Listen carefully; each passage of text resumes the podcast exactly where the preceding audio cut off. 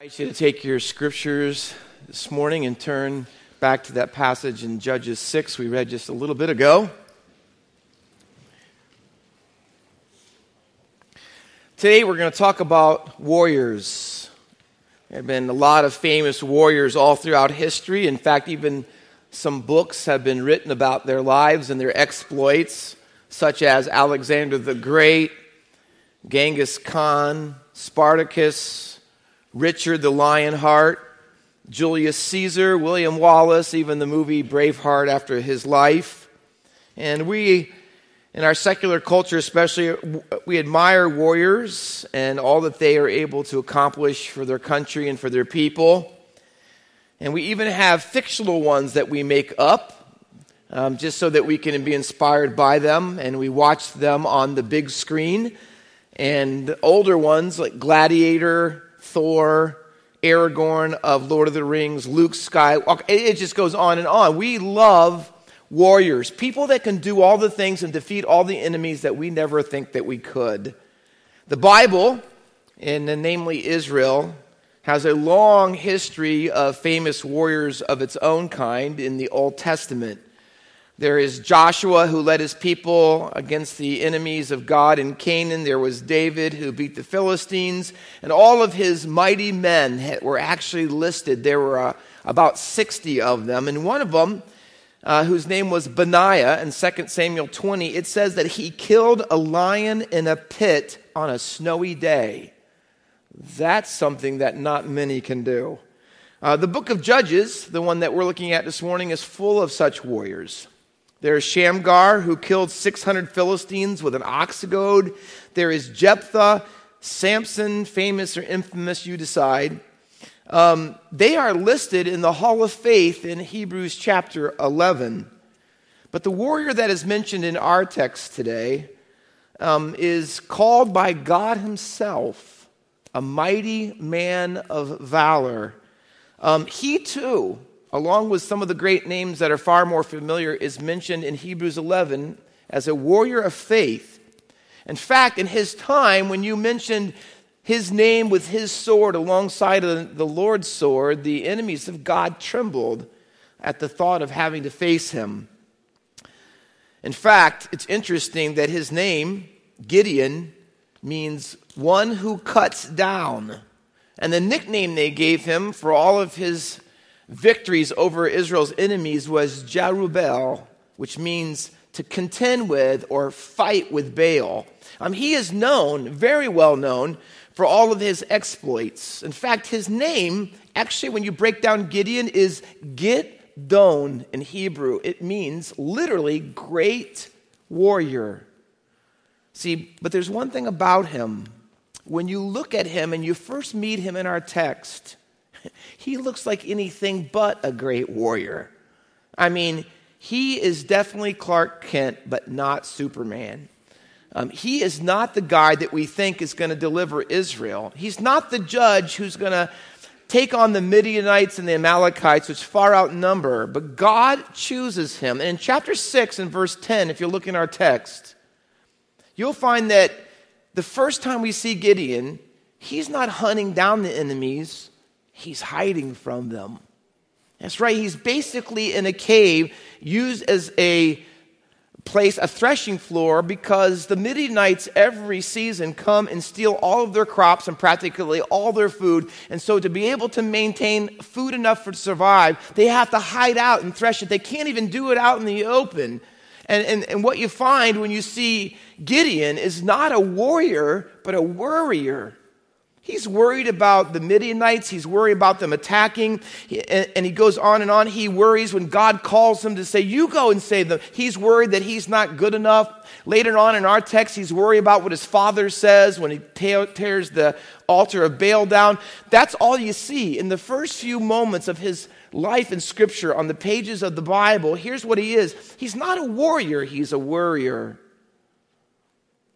How does God take a guy like that and turn him into someone that you'd put in the hall of faith in Hebrews 11? How does God transform a worrier into a warrior? One more question. How does God do that in your life and mine? How can God take someone like us and turn them into someone that could be recorded in the pages of Scripture? Well, let me tell you how he does it. He has to tell Gideon before he transforms him, he has to inform him. He has to tell him, You're not a worship warrior, you're a worship weakling. He has to get him at where he's at to see really what the condition, the true spiritual condition of his life. And this is important, hear me, because on the surface of this text, it is Israel versus Midian. It's Israel fighting Midian for freedom, for food, for everything. Now, that's the main story up front. But behind the story, the backstory is always, in all the battles of the Bible, it's not about Israel versus whoever they're fighting. It is a worship war. It is always about who will be God. And the story, like all the other ones in this text, are about this who's really God in Gideon's life and Israel's life? Is it Yahweh or is it Baal? See, Midian had not always been an enemy of Israel. Midian was a boy's name, he was the son of Abraham and Keturah. It was the band of Midianites that took Joseph when he was sold by his brothers into Egypt. It was Midian where Moses ran when he was afraid of Pharaoh, when he had killed one of the soldiers and he ran for his life. It was in Midian that Moses met Jethro, who was the priest of Midian, and then married his daughter, a Midianite woman named Zipporah. And it was in Numbers 25 when the people of Midian seduced Israel to worship Baal that they became the enemies of Israel. But they weren't just enemies physically, hear me, they had been enemies spiritually. And here's what had happened in Israel. Here's what Gideon was facing. In Gideon's day, they were practicing syncretic worship, and that means this trying to put two things into one. Here's what had happened. Listen, because this could be you. It wasn't that God was punishing them with the Midianites because they had totally gotten rid of him in their life and worship. They had not. They had not totally subtracted God from their lives on worship on Sundays or during the week, so to speak. See, they had worshiped him. They knew about him. The story begins in the first few verses of chapter 11 through uh, chapter 6, verses 11 through 13. See, Gideon's dad, Joash, he knew the Exodus story. When he complains to God, he says, Hey, what happened to you, God? Where have you been? I saw when you delivered us out of Egypt. I saw all the miracles you did. Where are they now? In other words, he sees the Exodus story as a reason to as a proof to complain against God, as if somehow it was God who had forsaken them. But see, he hadn't subtracted God altogether, but he had added Baal to his worship. Because, see, God wasn't coming through and God wasn't answering his prayers like he thought he should, and God wasn't doing all the things they wanted him to do. So they added gods, pragmatic gods, gods that would help them all through the things that they would face during the week. And so, see, it wasn't that they got rid of God and subtracted him altogether it was that they had added him. So here's how that works in your life. See, when you add other gods to your life, you will look at the past history of what God has done, and you will begin to think, oh, God's not doing that now, so he must have forsaken us. But see, the prophets in chapter 6, verses 7 through 10, they also tell Israel the Exodus story. But you know what they say? It's not that God has forsaken you. You know why God isn't doing all those miraculous and great things in your life? Because you have forsaken Him. You can't see it. Because, listen, Baal's blind. Baal's blind to us. See, before God could transform Gideon, he had to inform Gideon, You are not worshiping me right. You are not putting me at the center. I am not your everything. I'm one thing, not your everything. See, before God could use Gideon to destroy the idols around him, he had to destroy the idols within him. See, the first battle, listen, the first battle any worship warrior faces is the battle in his own backyard. See, what is the Baal this morning in your backyard? See, it could be a relationship that compromises your worship. It could be a career that takes precedent over God and you have no longer time to worship Him or serve Him, hardly ever. It's an imbalanced fixation on your image and you're more worried about what people think you look like and act like. And all those things, including the gym and all that goes with it, are far more important than making services. But it wasn't always like that. You see, God's worship warrior makes Jesus the Lord of everything in their lives. So, in these few minutes we have, I want to unpack this morning the transformation that God makes in our lives to make us and form us into a worship warrior. I want to see how God changed Gideon and how he can change you and me. There are two things, and they are really two sides of the same coin. So let me show you one and then the other. The first one being this you become a worship warrior when you tear down the altar of Baal in your own backyard. God has called Gideon to be the deliverer of his people from Midian, and he doesn't waste any time. Look at our text, chapter 6 and verse 25. It says, That night, that night, the Lord said to him, Listen, if you allow God to begin the work of transformation in your life, to turn you into a worshiper, you will be tested and often immediately.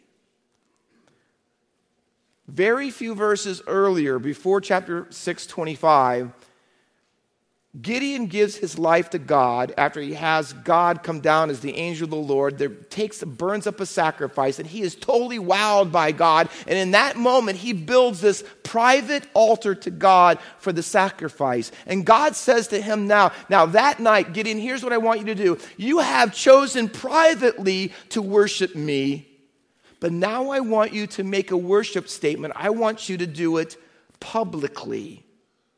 See, Gideon, you and I are good, and we have peace. That's what it says at the end of verse 24. We have peace, and now that you and I have peace, I want you to go make war. I want you to make war on Baal. And here's why there can only be one altar in your life and in your family. In order to worship the true God, you must get rid of all the false gods. They cannot stay. Have you ever had to have an exterminator come to your house?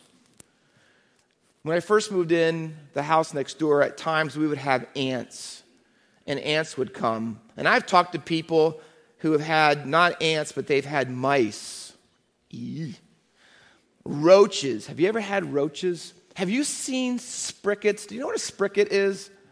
A spricket is kind of like a cricket and a spider, half and half, but it's like, I, I think it's demonic, something. Bed bugs, oh, horrendous. You have to call the exterminator. So I looked on the internet, not that I needed one at this point. But I looked on the internet, how do you get ready to have an exterminator come and get rid of the pests? Here's how to prepare your house for an exterminator. Step number one clean your house. Thank you for the insult. That's just so the exterminator can have room to work and everything's organized, I suppose. And then it says this remove the insects that you can see. I thought that was his job. Prepare outside your house. Clean up all your garbage. Thank you. Insult number two. Cut your lawn, in case all the bugs are out there, I don't know. Have your children and pets leave the house. Not an encouraging word at all. Group your furniture. Put all your furniture in the middle of the rooms in every room of your house. And then it says this get a professional. Thank you. And then it says this for big problems, and they list them skunks, raccoons, snakes, alligators. How many of you ever had to have the exterminator for alligators? They said you can't call the exterminator, you have to call it used to be animal control, but now they have made a new name for it, wildlife removal. I was in Texas and I went to my cousin's friend's house, and he had a job. He was an exterminator. Now, this is in Texas, though. And so he was telling me that not that long ago that he got a call and someone said I had an eight foot gator in my backyard. Would you come and get it? And he told us the whole story about how he had to take and get an eight foot alligator by himself and take it out of there. He said this when you have to go after big problems like gators, you have to totally remove that gator. You can't just put them back in the water, they have to go completely. And he says, and I, so no preparation needed. See, when they're big, you don't have to clean your house, you don't have to put your furniture in the middle of the room. When you got a gator, you just want them gone. Can I tell you what God's saying to Gideon? Gideon, now that you know me, you are my Baal remover. You're my Baal remover because Baals are a big problem. And I want you to remove the Baals where they need to be exterminated first, remove first. You know where it is, Gideon? In your own backyard. Say, I want you to be my professional Baal remover. How does God do that? Listen to the text in verse 25. Take your father's bull, and then take a second bull, and that bull is seven years old you see, this is important, listen, because the symbol for Baal that they would carve all over the place to know that this was a temple of Baal worship, it was a bull. That was the symbol for Baal. So take the symbol of Baal, take a real one, a bull. In fact, take your dad's bull, who worships Baal himself, take his bull, and I want you to knock down the altar that goes to the bull, Baal. And then I want you to take a second bull that's seven years old. Why seven years old? Because in chapter 6, verse 1, Israel had been really in bondage to the Midianites for how long? Seven years. So I want you to take this bull that represents Baal and this seven year old bull because you've been disobedient for seven years and your life has been awful. I want you to take these bulls and I want you to break down the altar of Baal and I want you to get rid of it. I want you to cut it down I want you to get rid of the Asherah, which is the pole that was the female consort of the, of the god El, Baal. I want you to get rid of all of it, and I want you to use your dad's bulls who worships Baal to do it. In other words, we'd say today, I want you to live up to your name that I gave you, Gideon. I want you to be the great warrior. But you know what? To be the great warrior that I have for you and all the enemies I want you to face and all the battles I want you to win, you know what? Where it starts, Gideon? Right here in your house with your dad, your family, and your friends.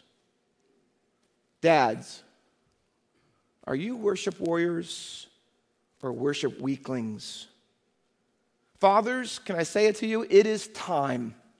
It is time to remove the Baals from your backyard. It's time that we talk about, and we do all the time, we talk about secularization, or biblically, the Canaanization of our culture and the public schools and the curriculums and the poison they're feeding our children early on in, in such small grades. We talk about the decay and we denounce the unabashed and shameless idolatry of sexuality in our culture that permeates the social media and the internet all around us. And we talk about what needs to be done in our country to stop it.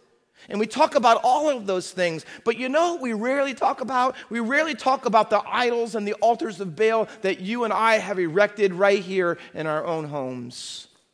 See, we don't need to call the exterminator for our country. You know what? We need the wildlife removal perhaps for our own homes. Because we have taught our children and have sacrificed them to the Baal of sports and how using their talents and hoping they'll be division one and being pro someday. We have made something good into something bad because it has become everything and we sacrifice everything. Our kids can't go to youth group. They don't come to church. You miss everything to make a game. Why? Because it is the Baal in our backyards and education and the degrees and the school they go to things that aren't inherently bad in themselves. We have taken good things and made them god things the Baal of materialism, and all the things we have because our God is the American dream. We even allow indiscriminately our kids to carry portable idolatry on their iPhones. And that isn't covered the Baal of godless music that we allow them to listen to with their headsets that we don't make them take off. The Baal in the social media and the chat rooms we allow them to participate in. The Baals that are on our TV that we don't monitor in the movie channels that they could see so readily. The Baals that they just go in their closet and pull out the clothes, and the Baals that they wear. See, and those are only the Baals of the flesh. I haven't even talked about the Baals of the spirit. Dads, it's time. It's times that you let God get a hold of your heart like Gideon and say, listen, no Baals in our home anymore. It's time for the moms in our homes. No more complaining, no more fighting, no more opposition to your husband. And start loving our children in the bitterness and the unforgiveness and the holding the grudge that we have had because of back difficulties. They have to be go. It's time to say, our teens need to say, my phone is for worshiping God only because I'm for worshiping God only. It's time at Faith Baptist Church that we need families who will tear down the altars of Baal and stop blaming the schools only or our culture only and start taking responsibility for the Baals in our own backyard. That's why we need a bull of seven years. You know why? We need to say it's time too long have we waited. Too long have we allowed the Baals to poison our children and infiltrate our marriages and our families and destroy what we stand for.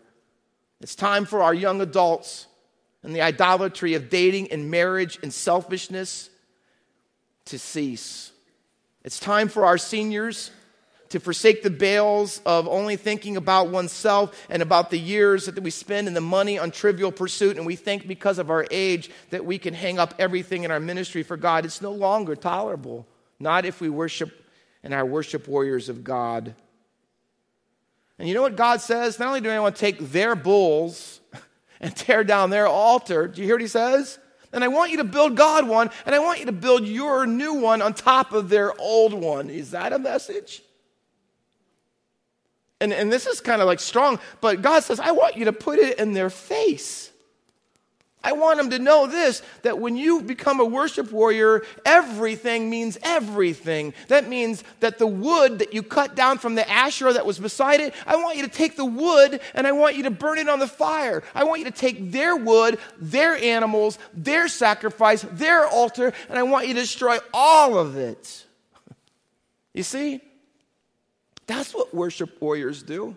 That's what moms and dads and teenagers and young adults and seniors, that's what you do when you're serious about being a worship warrior. You see, you have to tear down the altars of Baal in your own backyard. But that's not all. Flip the coin over. See, the text says you have to be, when you become a worship warrior, you also have to build the altar of God back into your own life, in your own backyard. Listen, no matter what the cost. See, God wants Gideon, and he wants you and I to make a public statement, not just a private one. Build the altar right on top of where the other one stood. See, I want you to use their stuff, sacrifice. Why? Because here's the message. When people wake up and see that, here's what the message is We are done with Baal. We're done with it, and we're not going back. He didn't tell him, leave the Baal one and, and put God's altar, the new one, beside it. No, he didn't say that because that's what they've already literally been doing. What he tells them, if you're a worship warrior, this one can't exist, but this one can. And this is the only one. And you have to destroy this one. You know why? We're not going back. One of the hardest places to live out your singular devotion to God and worship Him only is at home. Have you ever limited your public loyalty to Jesus by limiting what you say to people and what you do around people because they're your family or your friends? People come over for holidays and you do a short prayer and you don't really talk about God and you kind of let it go. Why? Because you're not going to take a hard line on, on issues that are controversial. You don't want your family or friends thinking that you're some religious nut or some over the top fanatical person. So you kind of just don't say it straight. or you don't say it at all. So when you're hanging around your buddies or your girls, you have to throw in a few bad words. Why? Because you're not completely out of it. You still want to fit in to some degree. Hey, you're going to have Jesus, but you know what? You got to have a few words to make sure that everybody knows you're still with it. So when they crack their crude and inappropriate humor, you have to give a couple of chuckles. Why? Because you're not going to be antiquated in your morals. We have to be with it, see? We limit our conversations about the Bible and the gospel. You know why? Because we don't want to be known as the bigot or those who are progressive in their views and not really in touch with everybody and everything else going on. For Gideon, it was midnight madness. He agreed that God, yeah, you're the only one. I'm going to build an altar for you. But there was a problem with Gideon. And what kept him from doing all that God said. You know why? Because he built it at night. See, it was good for what he did, but he built it at night. And you know why he did? Because he was afraid. You know what's going to keep you this morning from breaking down the altar of Baal in your backyard and building a new one to God? I mean, and really taking God's advice seriously? You know what's going to be? Fear. Fear will do it every single time. And so we tell ourselves, I'll be a private worship warrior for God. Uh, when, when no one else is around, I will hold the truths of God's word and I will love him, but publicly, might cost me too much. We begin to tell ourselves, or maybe better, ask ourselves, what will my parents say if I go against what everyone in my family believes? That's fear.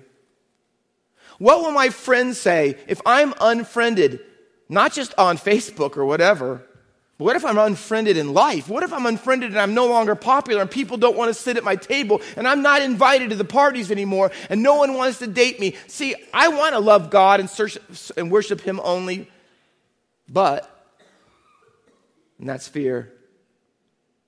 What if I'm no longer accepted and popular? That's fear. What if, what if, blank?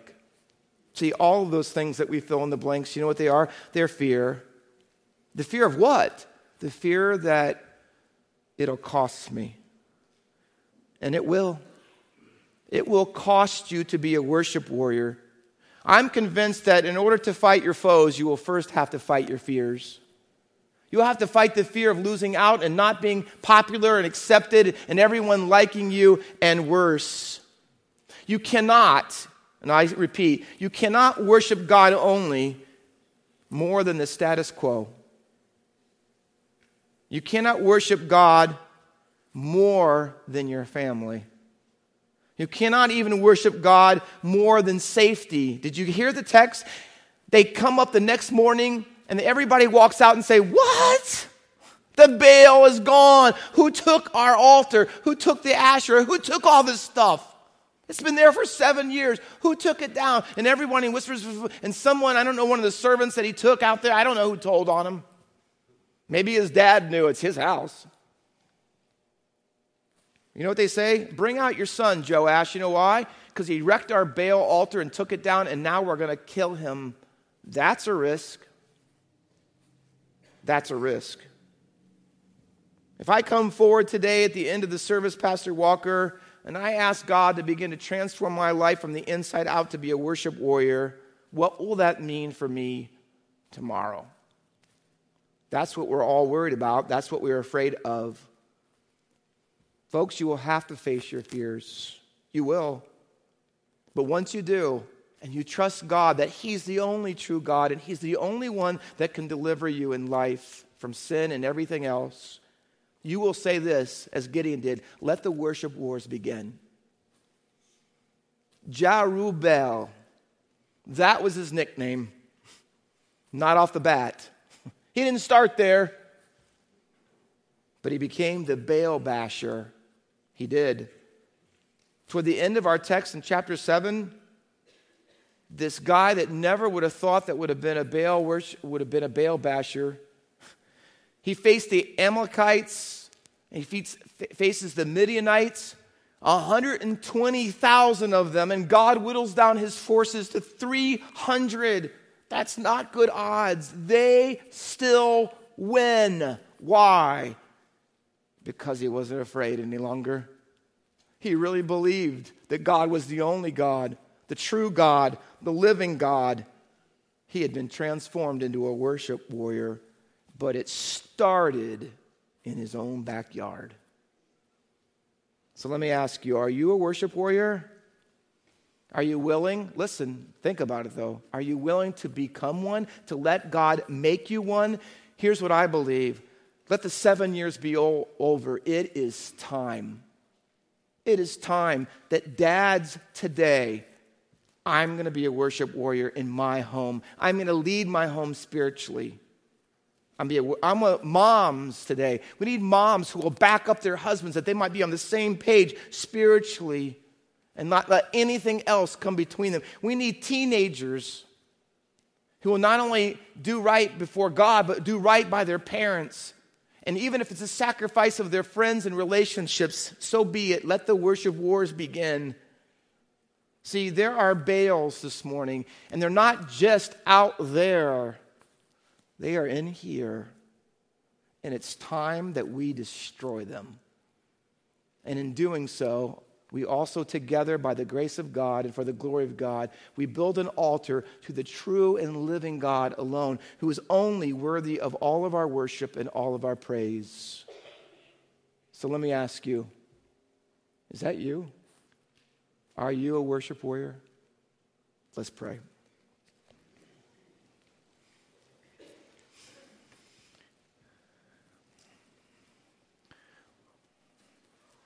With every head bowed and every eye closed and no one looking around, we're going to close our service with a song in just a moment.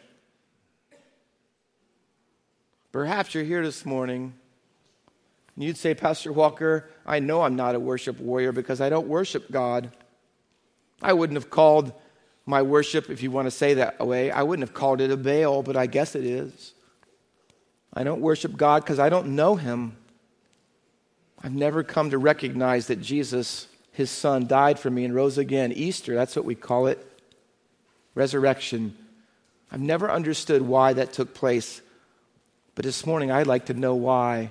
Because I'd like to worship him and give my life to him. If he died for me and rose again so that my sins could be forgiven, I want to worship him. He's worthy of it. I don't know him.